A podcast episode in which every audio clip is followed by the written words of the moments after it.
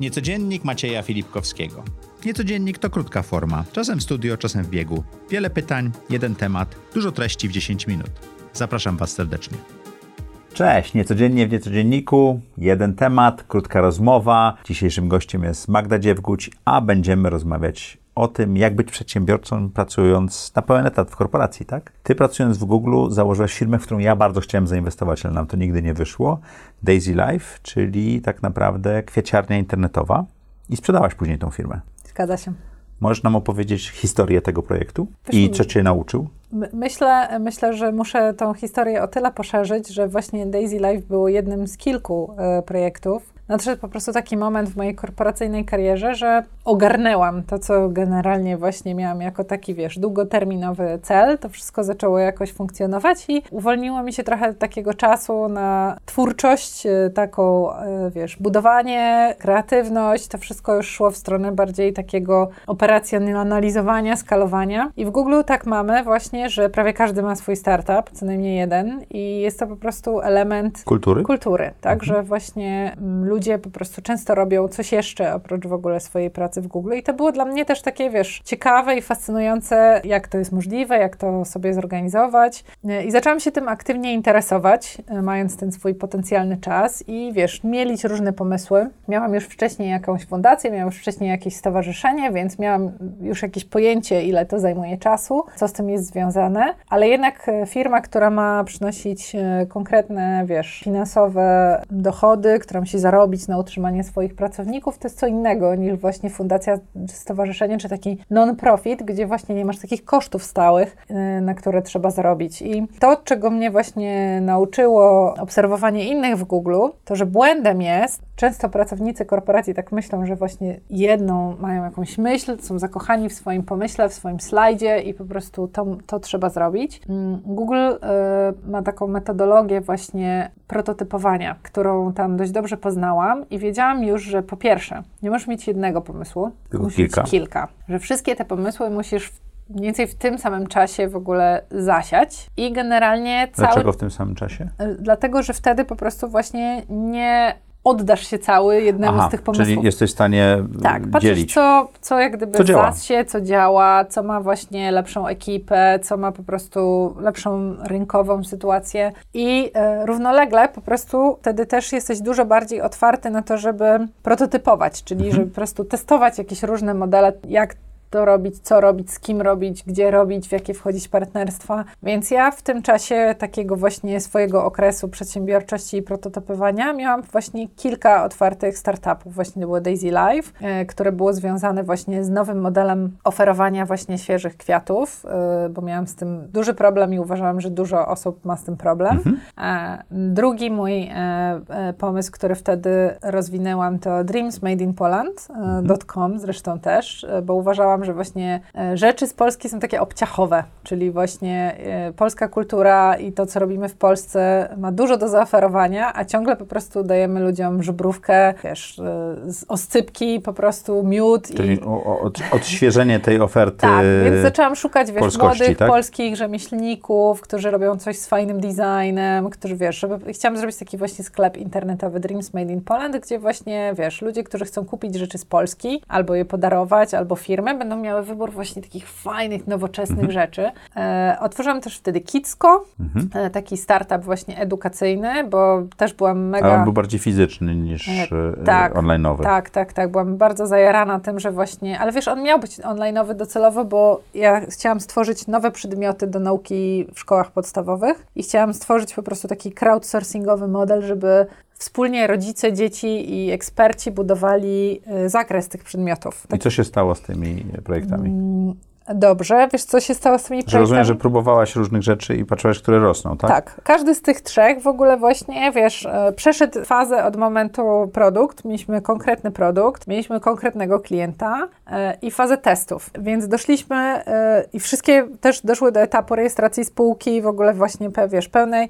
Ja Miałaś wszędzie wspólników? Nie. Wszędzie robiłaś sama? Na pewno e, kapitałowo ja byłam właśnie tą osobą, która to ciągnęła, natomiast Mhm. miałam współpracowników Okej. i takich bardziej docelowych e, wspólników, którzy trochę cię mieli też sprawdzić w boju, wnieść tą wartość. I wiesz, wszędzie po prostu do, doszłam do etapu takiego testowania. Mm, Dreams Made in Poland wypluł właśnie jakąś tam swoją pulę e, produktów, one trafiły właśnie do jakichś klientów. Kicko zrobiłam trzy różne przedmioty e, z różnymi grupami dzieci. No i najlepiej poszedł Daisy Life, e, który generalnie właśnie był taki bardziej konkretny, prostszy model. Czy jak robisz ideation i robisz to, to też jest łatwiej wybrać ten projekt, który działa, bo nie przywiązujesz się pełnym sercem do niego, tak? Dokładnie, więc e, wiesz, to było bardzo ważne, dlatego że zarówno te projekty Dreams Made in Poland i Kicko wydawały mi się lepsze. Takie wiesz, z większym potencjałem, dużo bardziej z takim wyzwaniem intelektualnym i one mnie tak dużo bardziej kręciły, ale potem jak właśnie zrobiliśmy konkretne rzeczy, to wiesz, jak się okazało po prostu, że nie wiem, walka z paniami, które produkują, nie wiem, sok malinowy, który ma być w ogóle, wiesz, w jakiejś ładnej butelce.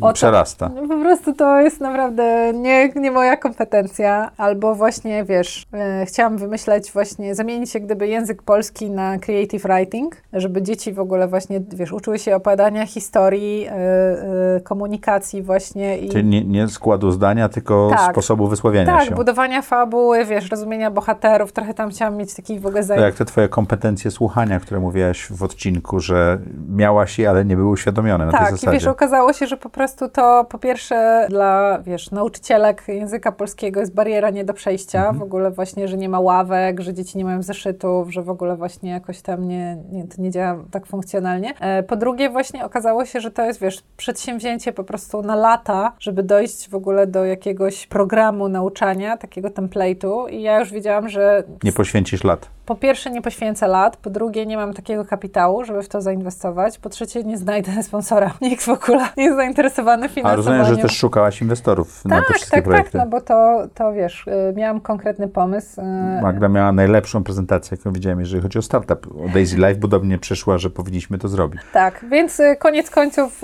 poodcinałam te wszystkie inne prototypy.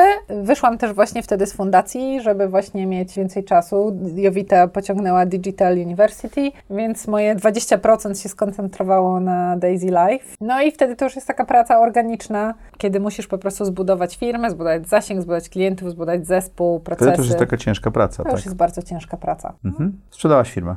Tak. Jak się z tym czujesz? Wiesz co, dobrze się z tym czuję, dlatego że akurat ona trafiła właśnie tam, gdzie była potrzebna Mhm. i błąd w ogóle właśnie, który ja popełniałam wcześniej, zakładając Daisy Life, myślałam, że, że, że takie organizacje jak Daisy Life, one jak gdyby zastąpią tradycyjne kwiaciarnie, czy ludzi, którzy sprzedają rośliny, czy handlują roślinami, ale często błąd, którego, przed którym przestrzegam ludzi z korporacji, e, którzy chcą założyć startup, jest taki, że my za mało wiemy o tej branży, żeby ją oceniać. Jak myślisz po prostu, że taki prosty biznes, kwiaty, prawda, no co to za filozofia, przywieźć kwiaty właśnie z hurtowni, ustawić je i porobić, prawda, bukiety, to po prostu kompletnie nie wiesz, o czym mówisz, bo po prostu każdy z tych kwiatów ma konkretny cykl życia, konkretne ceny, są różne gatunki yy, i I tak teraz dalej. już to rozumiesz, tak? Teraz już to rozumiem, więc jak gdyby Daisy Life trafiło właśnie do pasjonatów Flora Point, zresztą bardzo polecam, którzy w ogóle budują, mają po prostu Czyli ty pomogłaś zdigitalizować im sprzedaż, nie tak? mieli w ogóle właśnie części online'owej. Akurat właśnie tuż przed COVID-em ten Daisy Life przyniósł im właśnie ten digital marketplace, więc myślę, że koniec końców Czy jako founder zarobiłaś tyle, że, że to cię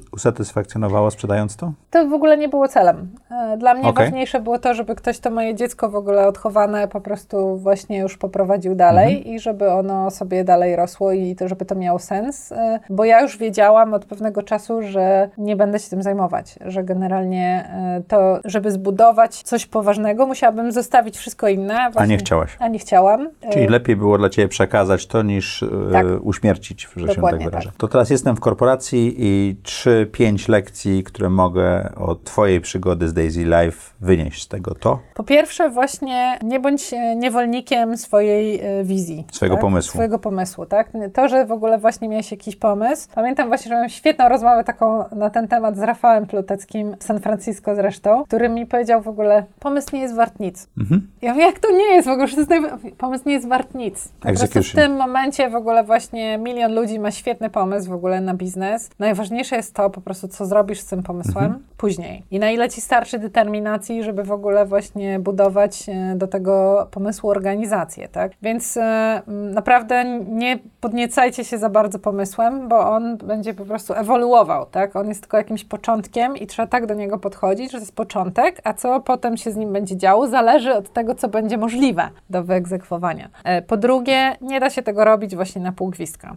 Daisy Life właśnie miała taki moment, że po prostu wyrosło, świetnie po prostu sobie radziło. I mogło rosnąć dalej. I mogło rosnąć dalej, ale ja już wtedy wiedziałam, że o sorry, po prostu nie da się pracować w korporacji na całym etacie w ogóle i jednocześnie po prostu rozkręcać firmę. Czyli jeżeli to ma być nasza firma, to musimy być przygotowani na to, że ten krok trzeba zrobić. Tak. I jeżeli w ogóle myślicie o tym serio, w ogóle na zasadzie, że chcecie mieć coś swojego i to jest wasz pomysł na życie, to trzeba być przygotowanym na to, że na pewnym etapie trzeba zostawić tą korporację i całym sobą w ogóle pójść e, w ten produkt, bo jesteście twarzą tego produktu, jesteście w ogóle właśnie tą energią, ten spirit, ten w ogóle tego przedsięwzięcia. A trzecia lekcja? A trzecia lekcja, ym, nie planujcie konserwatywnie, tylko planujcie najgorszy scenariusz i planujcie najlepszy scenariusz, bo musicie być przygotowani. Czyli ile stracę i nie więcej, tak. albo. Musicie być finansowo przygotowani na to po prostu, że wkładacie, wkładacie, wkładacie, wkładacie.